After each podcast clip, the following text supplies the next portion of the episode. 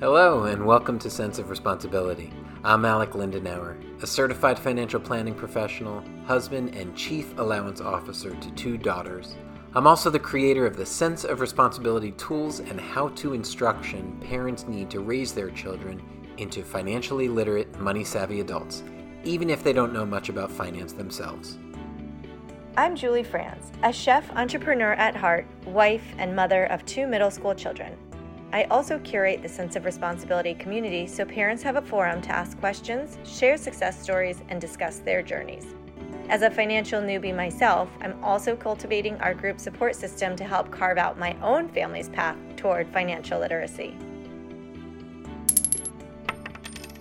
Hello again, core parents and caregivers. Welcome to our 13th episode of the How to Teach Your Kids About Money podcast by your friends here at Cents of Responsibility. So today you're going to listen in as I introduce Julie to Jamie Bosse, a financial planner, mother, author, and frankly, she's a superhero. If I had to pick out my single favorite idea from this episode, it's that we all have room for improvement. Nobody is perfect. Jamie and I, while we're financial planners and have been focused on teaching our kids about money for a long time now, we still fumble sometimes because, look, our kids don't come with instruction manuals. And you know what? That's okay. As Julie often tells me, we are all just hashtag learning. I hope you enjoy this episode, and as a quick reminder, all of the resources you hear Julie and I reference can be found on the Parent Resources page on the Cents of Responsibility website. That URL is centsofresponsibility.com, and of course, that's sense spelled C E N T S. As always, you'll find that link in the show notes as well. Enjoy, and as always, teach sensibly, everyone. All right, so Julie, welcome back. For those of you who are avid listeners and you know that anything gets better when you just sprinkle a little bit of Julie on it. Doesn't matter if it's eggplant parmesan or a podcast. So Julie is back, and Julie, I am about I'm about to introduce you to our guest today, Jamie Bosse. But before I do, just want to read you something very quickly from her book that I'm going to tell you about. This says, as parents, we must step out of our helicopters and let kids fail. By letting them fail, they learn to get back up and try again instead of giving up and whining for help. It's the same with financial concepts. We want kids to experience pain and make mistakes when the stakes are lower. So when I heard her talking about that on this Instagram live I was watching a while back, I was like, this is someone I have to reach out to. And I did. And that's how I met Jamie. So I'm about to introduce yeah, you. how many times have we said that? Same thing, you and I. It's like it's speaking our language. That's right, exactly. Feel the pain. So, Jamie is a fellow certified financial planning practitioner, and she and I actually have similar tenure in the financial planning industry. But, Julie, this one is an author, like I said. So, this book, Money Boss Mom Helping Parents Be the Boss of Their Financial Future, very cool. Aside from that, she has a children's book series, Milton the Money Savvy Pup. So there's two of those, and as I understand it, more are coming. But Julie, she's a mother of four, which means she's going to show us her cape because we know she's a superhero. Jamie, welcome. Meet Julie. Hi guys. Very nice to meet introduction. you. you too. All right, so Jamie, my goodness, let's start. Where do you find the time? Let's just start there. Let's talk about your cape. Oh man, yes, capes are always required for sure. I always feel like with work and life and, and author stuff, it's all kind of mixed together and it's all just finding some harmony, not necessarily balance, but like making it work together, right? So for me, I do a lot of calendar blocking if I'm trying to accomplish something like writing a book or blocking time for Instagram posts and those sort of things. So I kind of live and die by the calendar blocks that tell me kind of where I need to be and when. and I even block off, you know, travel time if I know I have to pick up kids for practice or if I know I have to cook dinner sooner because of whatever we have going the night before. So it's really just kind of a, a matter of blocking time where I can. That's remarkable. All right, we're going to have to listen to your podcast on that because I think we all need some help with that for sure. Let's talk about your motivation for all of this because what what's your why? I mean, children's books, you you have your financial advisory practice, adult books. Where's all this coming from? It's amazing. Thank you. Well, I think it all originated when I was in college. So I went to college thinking I would be an elementary school teacher, actually. And when I was sophomore in college, my parents filed for bankruptcy. And that just set off a whole host of questions for me. Like, why did this happen? What does this mean? Are they going to jail? Do I have to like drop out of school and move home and raise my ah, scary. siblings? Like what what does this mean for me? And so I ended up taking a personal finance 101 class just for me. Like selfish reasons completely. Just so I could learn about, you know, basics because I knew that I probably did not get a solid basis in that and I didn't want the same fate as my parents. So I ended up taking the class, which would led to another class, and then I ended up completely changing my major to financial planning and graduated with that degree because I realized what a cool way to help people and improve their lives. Well, so that's the mission. If you put it at its core, that's it's just helping people, improving their lives. hmm That's where it started. Yeah, I would say if I can, if something I've taught you, or an experience I've had with you, or um, you know something we've done together can improve your life in some way, I think that is what we're here for. And why books specifically? How come you're you're focusing on that end? I think because strength is um, one of my strengths is, is writing, and I've been writing since I was a little kid. I used to write stories while my grandma watched uh, The Young and the Restless, and I was bored, and I would write these sitcoms and these different fun stories. And so I've always used writing in every job that I've had to help communicate different concepts to employees or um, just help other people learn or something that I learned. It, it- you know, I would want to write it down as a way to communicate. And so the Money Boss Mom book, I had actually written a lot of blogs towards the young kind of parent audience on financial topics from insurance to cash flow management, budgeting, those sort of things. And so the Money Boss Mom book actually started as a compilation of those blogs that I'd written over the years. Hmm. Well, I love the writing style. It's super down to earth, relatable, lots of hip hop references. I mean, all kinds of good stuff in there. So, chapter Thank you. 11 is really where we're going to focus today, which is teaching kids about money when it's invisible. So, what do you mean by that? And then let's dig in. Yeah, so when I was a kid, I either had money in my pocket or I didn't, and that dictated whether I could spend money that day. And then as I got older, I had a checkbook to manage. It was physical, you wrote it down, you really had a feeling for the money that you had. But now I feel like money is completely intangible.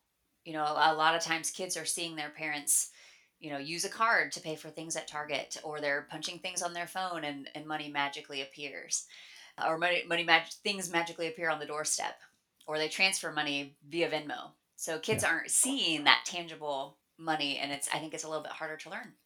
We talk a lot about that, right, Julie, with the Apple Pay and the debit cards and everything. So, Julie has two kids, a spender and a, let's say, a spender and a more well rounded. That's like, uh, John doesn't fit into it. Are you, What- what- are you sure you want John? to use that word?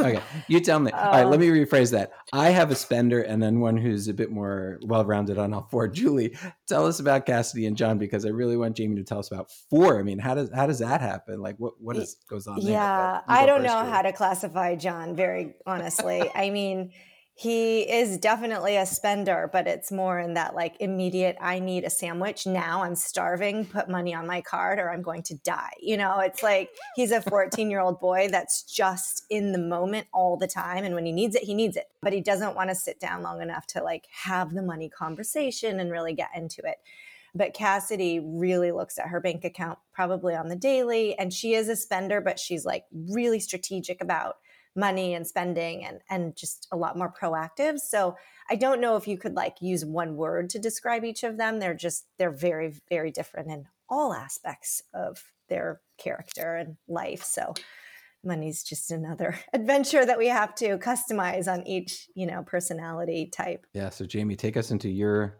kitchen. What's what does your dining room table look like when you start talking about money and allowance and whatever may be Okay, well, let me tell you about the demographics. So uh, mine Please. are all 10 and under. So the oldest is 10, and then I have an eight year old, and then I have five year old twins.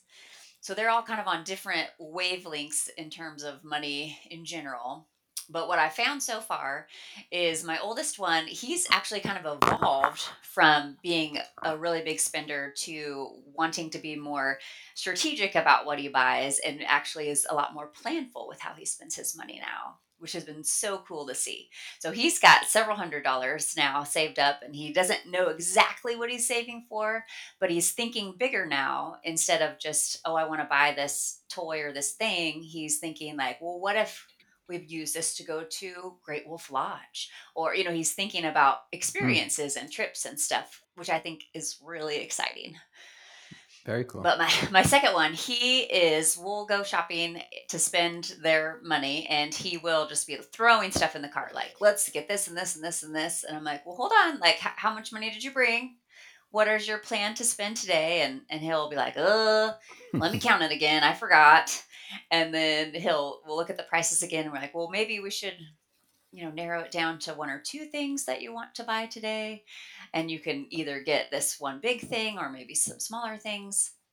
And he is just like oh gosh can't you just buy the rest of it? Like let's just we need all of these things. Oh boy.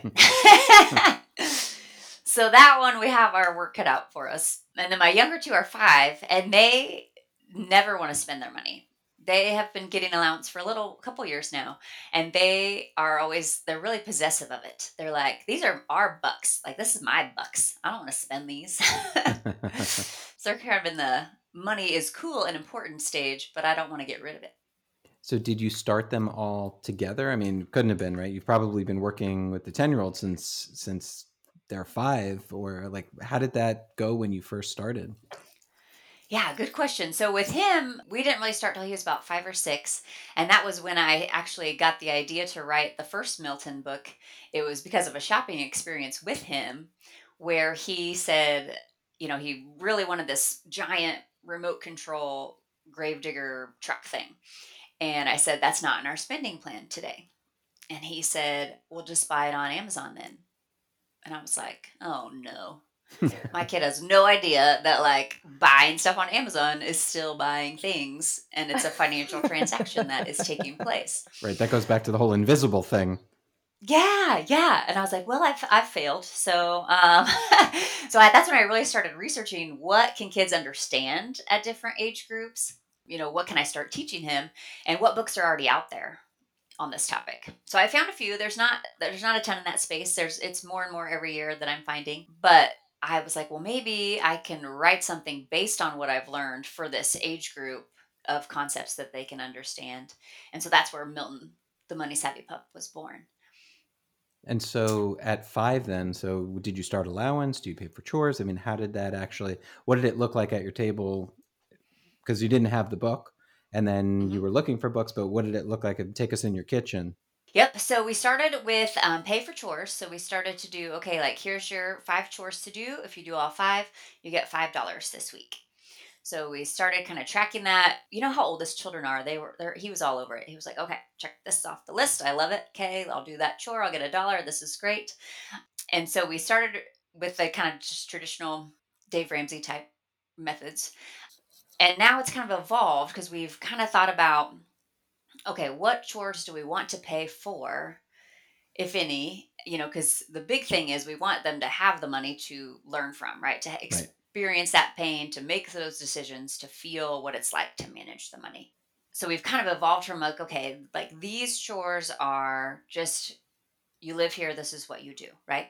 And you know, if you want to do extra chores, if you want to come up with the idea for them, we really love that. If they come up with a new idea for chores to be paid for, like have them present it to us, and then we can say how much we would pay for such an activity. But then, you know, once my second son started doing a lot of the chores too, it became a lot harder to manage with the chore chart because he wasn't mm. as motivated to really he didn't really care.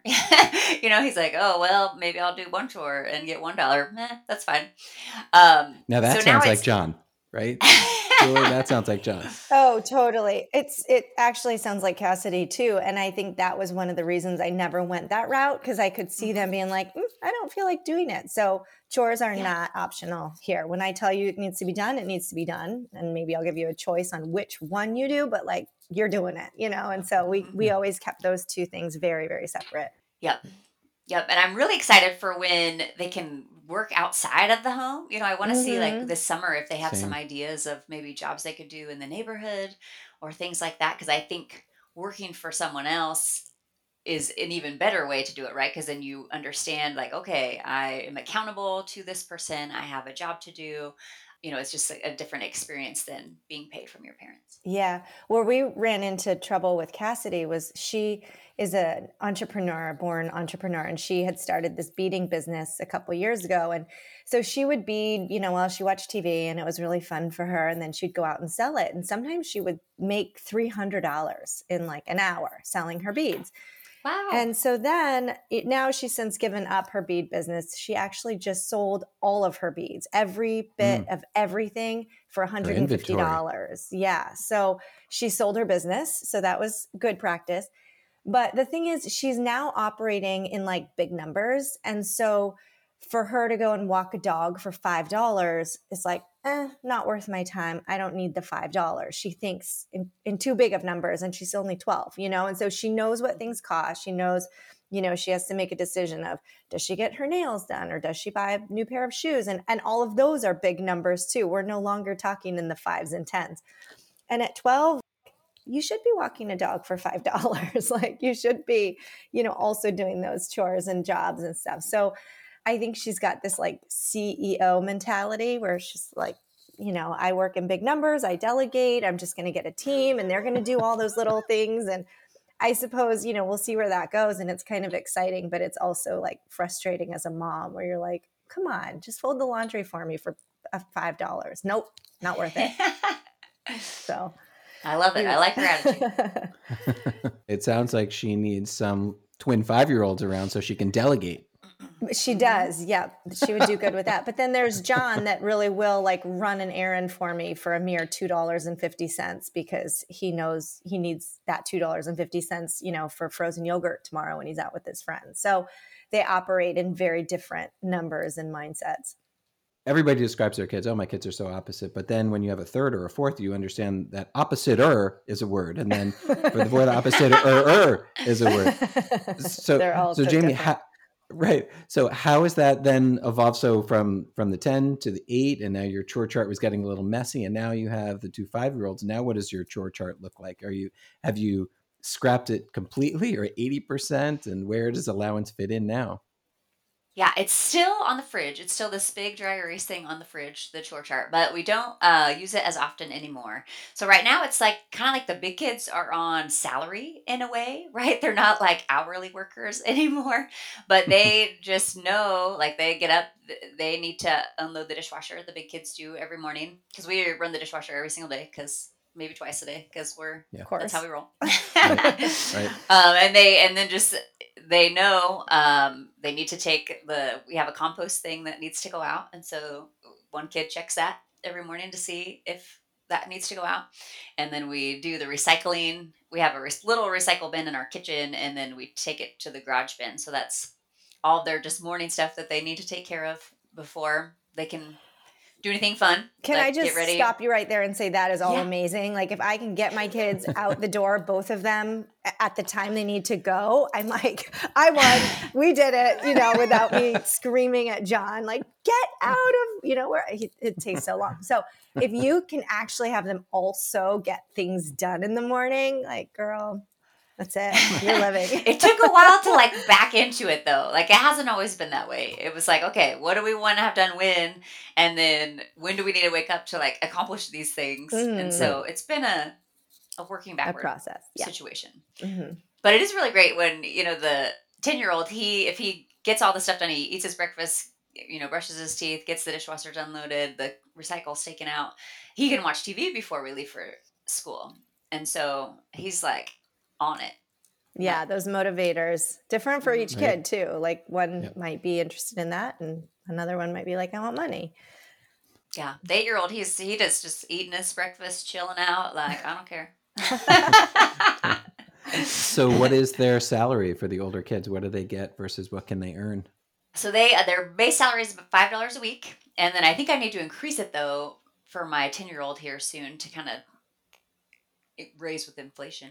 Um, and then the little kids get three dollars a week, depending on the chores that they do. And with them, we do pay them like right after they do something for the little kids, just so it's kind of like, okay, you did the job, here's the money. Mm. So it concretes that lesson. But for the bigger kids, it's kind of a, a Sunday payday situation. So every Sunday. So aside from writing all these books and aside from doing all this, you also find the time to sit down with all of them and do all their payday every week. Well, it's not. Uh, it's not an event. It's really just like boop, Okay, boop, boop, here. see you yeah. later. Okay. Yeah. Okay. Go put it in your jars or your wallets. So you are human. Okay, thank God. Yeah. Okay. yeah. okay. Okay. Good. Alec wants you to sit down for an hour with each one every Sunday and talk about those five dollars and Yes. No, no. Handwrite the W two. Here's your tax form. Yeah. Mon- monthly. Monthly would be good enough. But yeah, wow. I was going to say that that would be. You really are a time Superhuman. blocker. And they remind us, like, if we don't do it, you know, if it's like noon on Sunday and it hasn't happened yet, they're like, um, so it's payday, right? so they don't let us forget it. That's the mark of consistency, right? They know that Uh-huh. that's that to expect it. That's amazing. And then, Yeah. so what do they do with it? So payday, and you know, do you have the the four slotted piggy bank, the three slotted piggy bank, the jars, the accounts? I mean, what do they all do with their money? Yep. Right now, the they all have jars, so the give, save, spend jars, and the target is to have them like when they get paid, like five dollars, for instance, one to give, two to save, the rest to spend. And then this, you know, the savings jar is really not. They're not saving up for something super long term, just something bigger than normal. But the but we do let them kind of decide. Okay, are you going to take some of your give jar to church this weekend, or you know, when you are go or if we're going to the fair or something and they want to play all the games you know like we let them decide like how much they're bringing from the spend jar and then we let them buy all the stupid stuff they want to buy with their Right. money at target Make or all the wherever mistakes. So that they yeah so that they make the mistake and hopefully learn from it right? So our our big thing is just following up after the purchase like a week or so later to say like oh you know where is that thing you bought? Um you know are you still enjoying it? Are you happy that you bought that thing instead of saving your money for something else? And i think that is the bigger piece of it because it's always hard to watch them just throw money away if you know you're gonna like throw those pokemon cards in the recycle bin next week but but i do think you have to let them make the decision and make the choice and and feel the consequence of that Absolutely. My wife is an artist, which means money is, you know, very ethereal. It is. It was not quite quite uh, part of her realm. So she's just kind of like on board with whatever money conversation, what topic. Hey, you know, honey, I'm thinking we should do this. She's like, Sounds good. You know, it's just a thumbs up. Where it's involved and it's a group conversation, but it's really just me saying, "Hey, I'm thinking this," and she's like, "I like it," and then you know, she's out. And Julie is still a, a financial newbie in the grand sense, but you're driving this in in your house still, correct?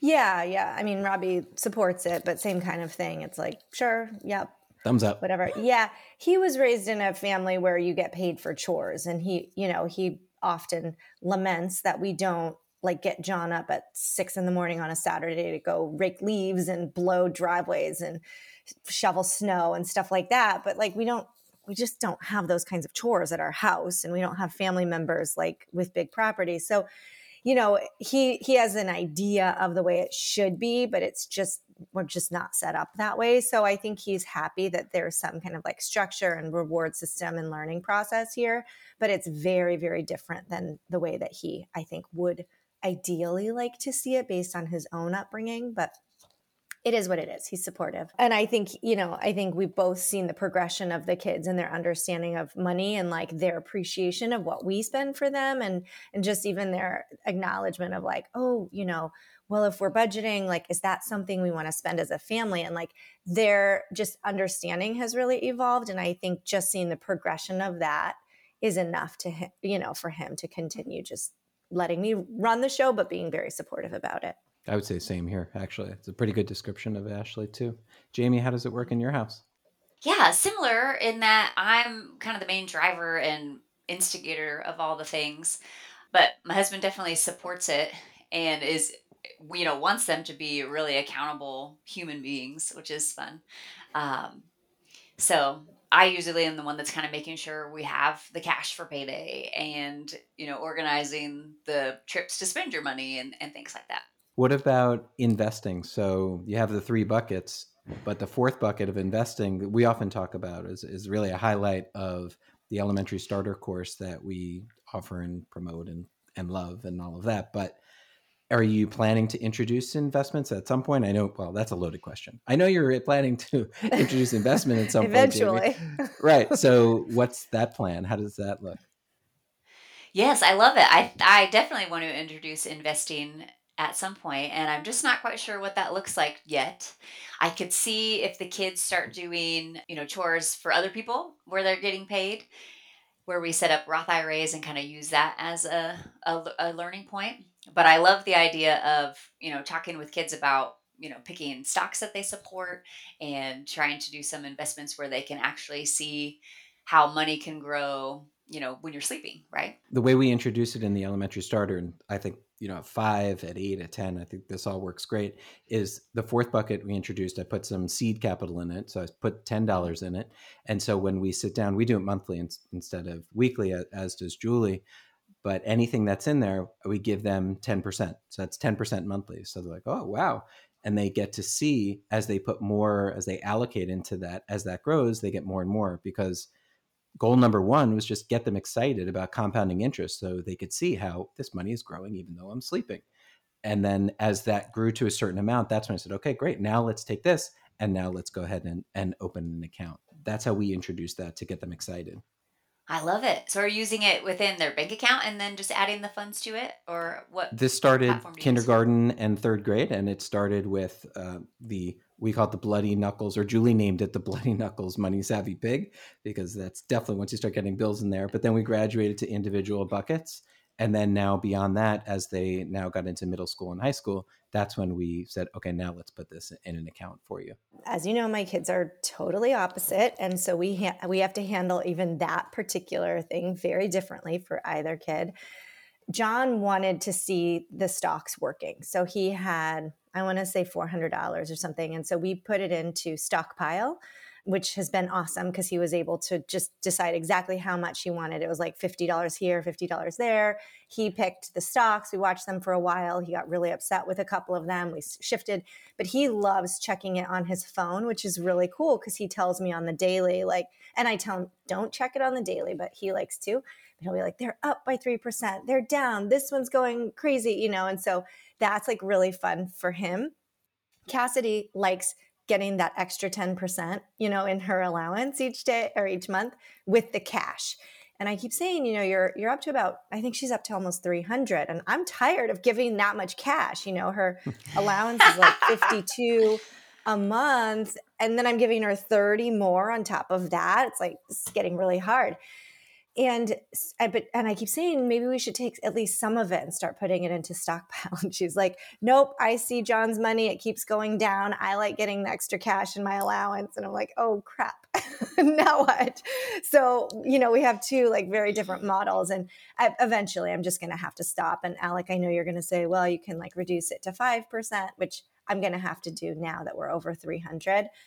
At the same time, like $80 in a month for her allowance if she's going to spend it on like a pair of Converse, well, I would be spending the money anyways on her pair of shoes, but it's like now kind of going into this learning moment. So I'm okay with the money that we're, you know, teaching the lesson of investing and letting her make the budgeting decisions. But I just had to throw that out there because, it, again, it goes into like each kid, what works for mm-hmm. them, how they're going to learn. I can see John really getting into investing. I think he's learned that it's not a great time in the economy right now and he keeps asking like when's it going to go up mom? Like big you know? Um, but i can see that you know he's got a real interest in it. Yeah but i love that they're both learning the concept of you know you invest the money and it can grow for you. If you don't spend it here's what could happen. Mm-hmm. Mm-hmm. Right. It's yeah. that experience. Even Cassie's getting that experience just by watching John. I mean, it's not her own dollars, but it's her brother's dollars. So there is an experience factor there. And even that $400 that John grew, I mean, he grew that. That was all from the investment bucket that he put in the seed capital and, and watched it grow. Yeah, Cassidy has some money in stockpile too, but she couldn't be bothered to even look at it. So I check it and we check it, you know, monthly, but she would never yeah. think to like look it up on her phone the way John does. Um, she just likes to count the money in the box, you know? yeah. So, Jamie, what's been the evolution for you as a money teaching parent in the five years? Yeah, well, I think it's all kind of a learning curve, right? Because it's, you know, you start with like, okay, I just want to get some money concepts solidified. I want them to, you know, understand how to earn money and and what that means. And then now it's really getting into the decision making side of things, right? Like we want them to actually make decisions and evaluate like, oh, let's look at the cost. Let's decide like do i want this or do i want this? And is this something that i value? Am i just spending the money just to spend it or is it something that's going to improve my life? So i think it's kind of evolved from just a financial transaction to like a value conversation which i'm really excited to see how it goes. And i'm really excited for the kind of middle school high school range where we do something what it sounds like you're doing julie where the kids really you take kind of the money you would normally spend on them and that's what they're you know spending on themselves to try mm-hmm. to figure mm-hmm. out how to allocate the dollars and see yeah. how they manage that yeah it's um now there's like a pretty good understanding of what i'll pay for and what i expect them to pay for and even you know as explaining with john and his food he's always out with friends now and like if we're out as a family or we don't have food in the fridge and I need to feed him, I'll pay for it. But if he's just out gallivanting with his friends, he knows that's his money, you know, or if Cassidy wants her nails done, that's not something I value. I'm not paying for it. She's 12. She can pay for it. Candy, junk food, sugar cereals, even. They're like, I want Lucky mm-hmm. Charms. Okay, fine. I'll take you, your money.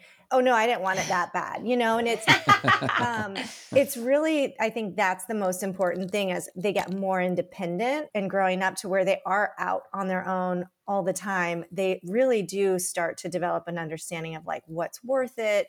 You know am i gonna like john will go to the local ramen place or even like a sushi place with his friend. I'm like i hope that was worth it. You just blew you know 25 bucks on a sushi roll Mm-hmm. And I think like for him, it's like about the experience. He likes to go and like, you know, have that, I don't know, independent experience. But they have an understanding about it versus me like, you know, handing $25, go spend it however you want. It's like they always are weighing it out independently now, not always having to ask me for my opinion or can they do this or can they spend that. It's been good. And a lot of conversations come up that are more sophisticated now where we don't have to like start at the drawing board. We've been having these conversations regularly for 2 years and they're, you know, they're more sophisticated now. So the conversations like Alec and I have been having about splitting checks or going on a date. How do you manage the expectations of like dinner with friends or dinner with a girl in this instance with John this weekend? Don't let John listen to this. I know. well, we'll have a whole podcast on that eventually. Um, or like when friends owe you money, you know, it's like now they're at the age where their friends make bets with them, or their friends borrow money, or their friends borrow something and lose it, and we need to get paid back. And how do you have those conversations? So just having them have like a very basic understanding of the value of a dollar has really led into you know those more complicated topics that can be really uncomfortable if you don't know the basics yeah, and just in general, what life costs. Because I feel like a lot of kids graduate from high school, graduate from college where they've not paid their own bills before. You know, they've not paid for their cell phone or their car insurance or their car payment or maybe even gas. And so they might not actually know how expensive their life is. Mm. Jamie, I was at Nordstrom a couple of weeks ago and I'm standing at the register returning something and there were three people standing there because it was a slow day at the store and one of them says turns to the other and says well i don't know. I, have never really paid my own bills before so i wouldn't know. And i just said um, i said i'm sorry i don't want to barge in on your conversation. They were all clearly in He's their like, 20s yeah I like, and i just happened to help teach parents about money you know how do they teach their kids about money uh, um, as, and i'm just curious you know i heard you say that. Is that true? Like you've never actually paid a bill before? I said, no, I just moved here from Maryland and and I'm on my own and you know I'm in my 20s, but no, I, they never asked me that, and I looked at the other one and said, "And same thing for you?" And he said, "Yeah, yeah, same thing for me." It was like it was a big awakening. And I turned to the third. I said, "Same for you?" He said, "Well, I don't know. I'm 23. I still live at home." It's like, uh oh. Oh, geez. Yeah. wow. This is the Maybe state they of the should world. be on the podcast next, Alec. Like what not to do, you know? what not to yeah, do. Yeah, because I, I I could see where it happens, right? Where as you're a parent and you have their cell phone on your cell phone plan, the insurance is just automatically paid through, you know, your automatic bill pay, and where it's just automated, so you don't think about it, maybe to like let them see it or let them pay it or or whatever. You know, I want to keep that in mind as they get older. That how do we make sure that they know what these bills cost and that they need to be responsible for them? Now, do your kids have phones, or your does your ten year old? No, none of them do. They have well- tablets, but not phones yet. however long you can keep it that way. keep it up. But, but that is the phone is how I introduced a bill for the first time with with my oldest, and it was okay. We went to the to the store, and she picked her phone. I said, "Here's what I'm willing to pay. Anything else is over on you." Talked about Apple Pay, and said if you break it, you know you're in for it. I said, "This is Apple Care. It costs ten dollars." So now every every allowance day, every quarter, that first Sunday of the month, she has to pay me that ten dollars for Apple Care. So it's like, okay, you're now paying your bills. And then when I that thing happened at Nordstrom, I came home and I said, "See, this is why you pay your Apple Care bill." I Yeah. love that. Cassidy said something so funny yesterday. Well, we we battle on um, screen time all the time because I'm very limited with her like app screen time, but I'm also you know very limited on the budgets, and a lot of her friends get endless amounts of money and endless amounts of screen time, you know. And so she was hovering over my desk yesterday, and I'm like, "What do you want?" She goes, "I just want more money and more screen time," you know. And I said, Well, you can. I said, Do you ever tell your friends that it's just because your mom loves you so much? Like, I work really hard to give you this learning opportunity and budget, you know, time and money and everything. She's like, I wish you didn't love me so much. It's like, okay, fair enough. Sorry. Because it's hard. Like, as a, you know, it's hard to fight them all the time on these budgets, whether you're talking about screen time or money or whatever it is. It's like, yes, your friends get this and this and this, and they have a comment on everything. And I get it. I, I understand that's mm-hmm. hard. That's life, you know, and it really is hard for me to also manage, but it's worth it in the long run. It's it's worth the time and the energy and the battle sometimes. So there'll be a there'll be a reward, like you said, Alec, where you're like, "See? I told you. Right. Yeah, they will not be at Nordstrom's talking about never being able to pay a bill before. No. Exactly. You got to tell her that one. All right. So Jamie, let let me tell you a little bit a little story because I have a stumper. I love to give parents workable, concrete solutions, but I am stumped. I am stumped on this one, and it just so happens that Julie was there also, and I'm going to tell you exactly what happened. So. Julie used to be my next door neighbor. Unfortunately for us, she moved to California, but I get it.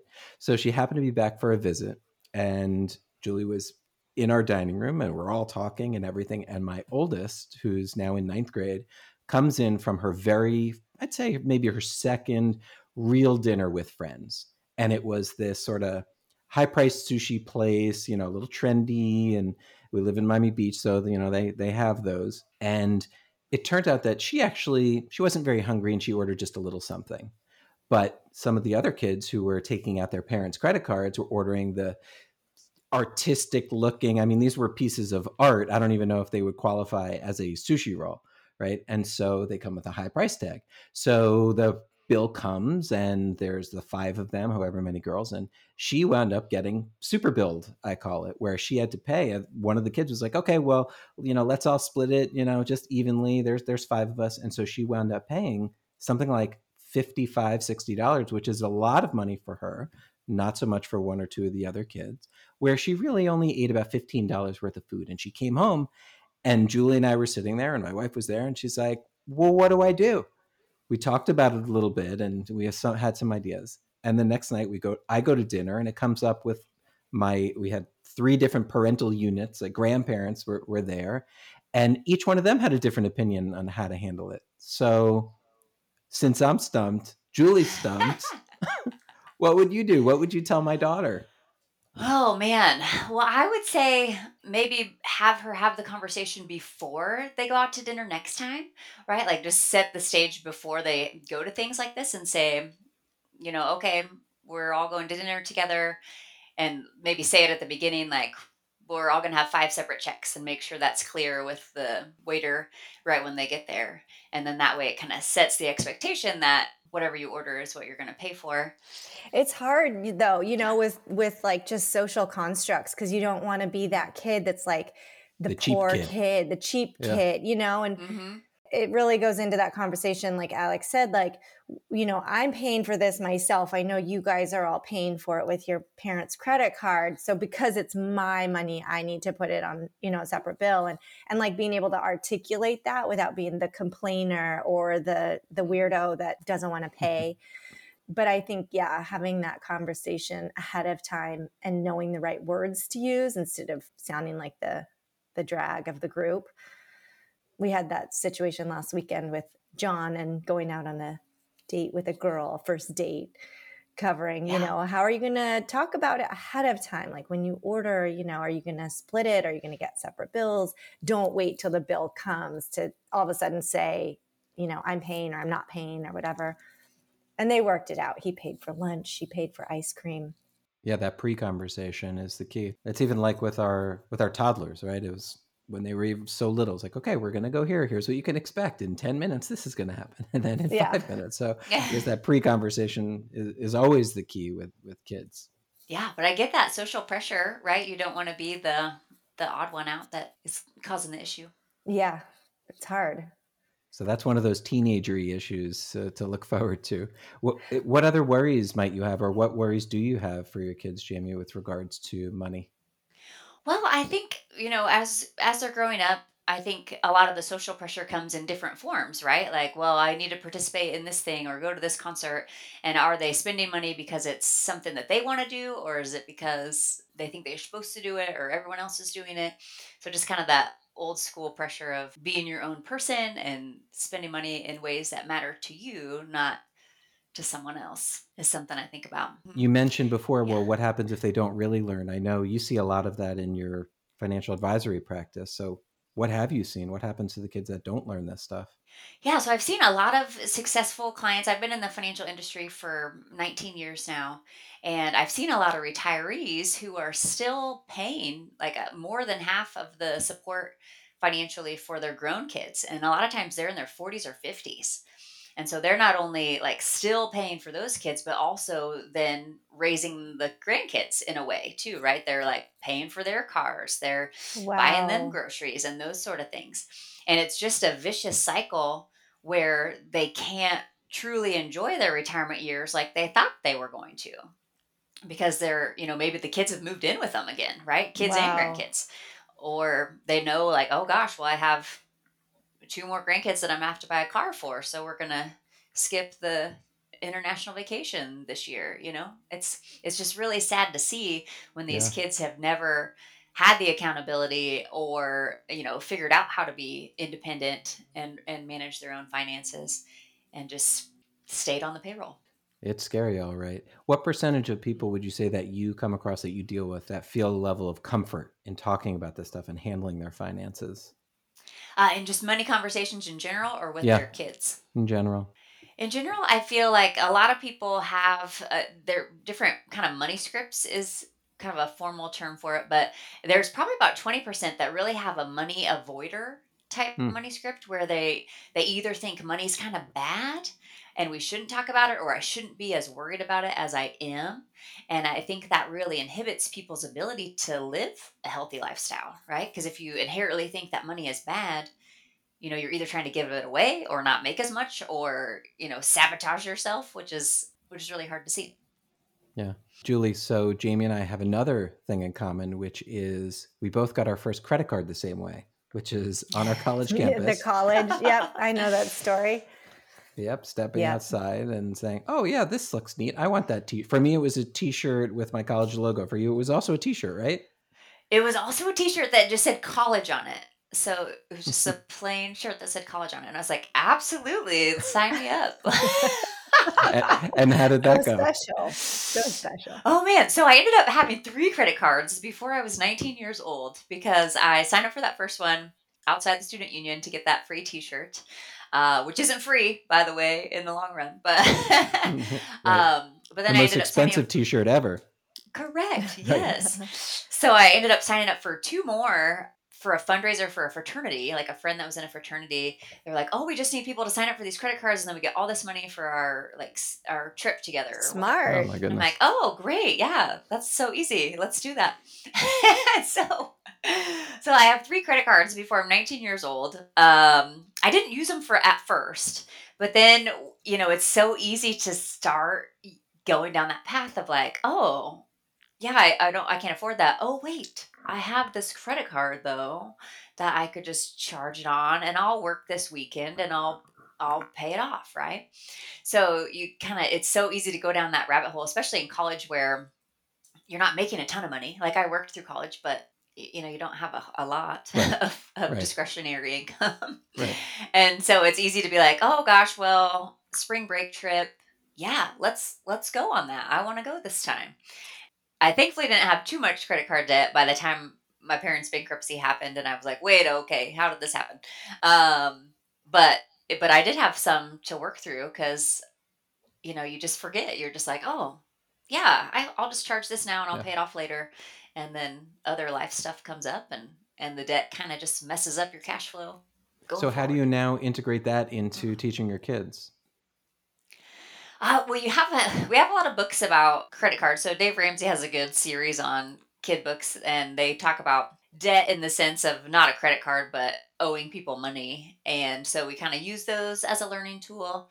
But we generally, I feel like we haven't gotten too far into that bridge where they're not really borrowing money from each other or in debt in any way. But I feel like we have to talk about credit cards and how they are really like a loan that if you don't pay it off every month, you're going to pay more for the item than it actually costs. So I think if Yeah. you explain it in that way, like, okay, would you pay $70 for this thing that costs $50? And they're like, of course not. That's silly. But then like, that's exactly what can happen if you, you know, you charge this and you, and you let the interest pile up. it is a spiral to be avoided. Mm-hmm. Jamie, what changes have you noticed in families that you work with that they teach their kids? I feel like a, a lot a common theme that I see is parents who when they were growing up like they their parents didn't have a lot. So they you know they were like, well, I didn't even ask for a lot of things or we didn't talk about money or whatever. And so now they're at the point where they are more financially secure than their parents were at the same time.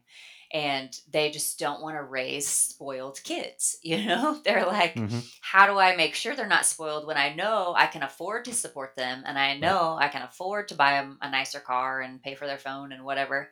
And so it's more the conversations of it's not a matter of if you can afford it, it's like what are we trying to teach them and how do we use, you know, the bills that we have and and the income that they have or the money that we're paying them to solidify those lessons.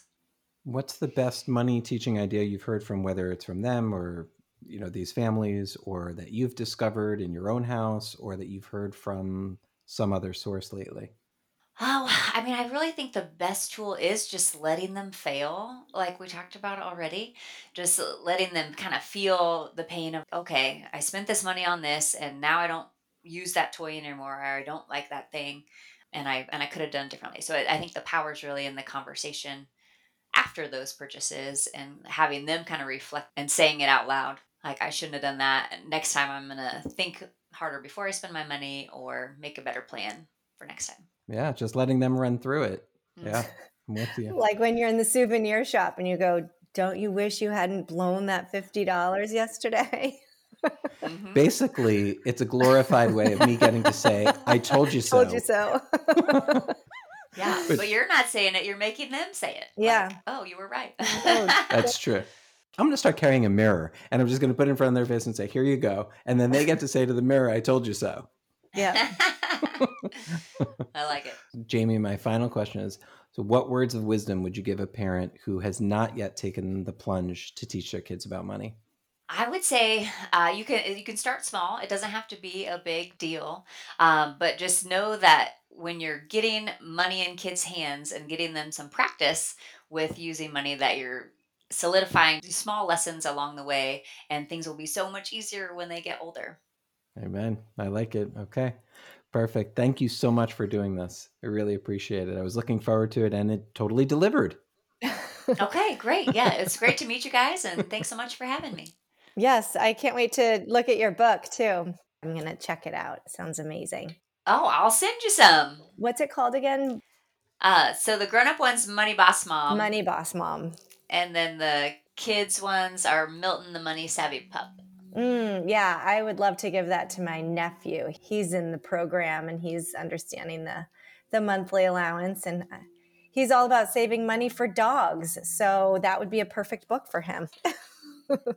well, there you go. He's going to love Milton. There you go. Yeah. all right. So, everybody, I just want to remind you before we sign off that the best place to check out all of the different resources that we have is centsofresponsibility.com. That's, of course, with a C, C E N T S slash resources. So centsofresponsibility.com slash resources. That's where you'll find the courses, the blog, podcast, newsletter, all of that good stuff. And of course, hit the subscribe button.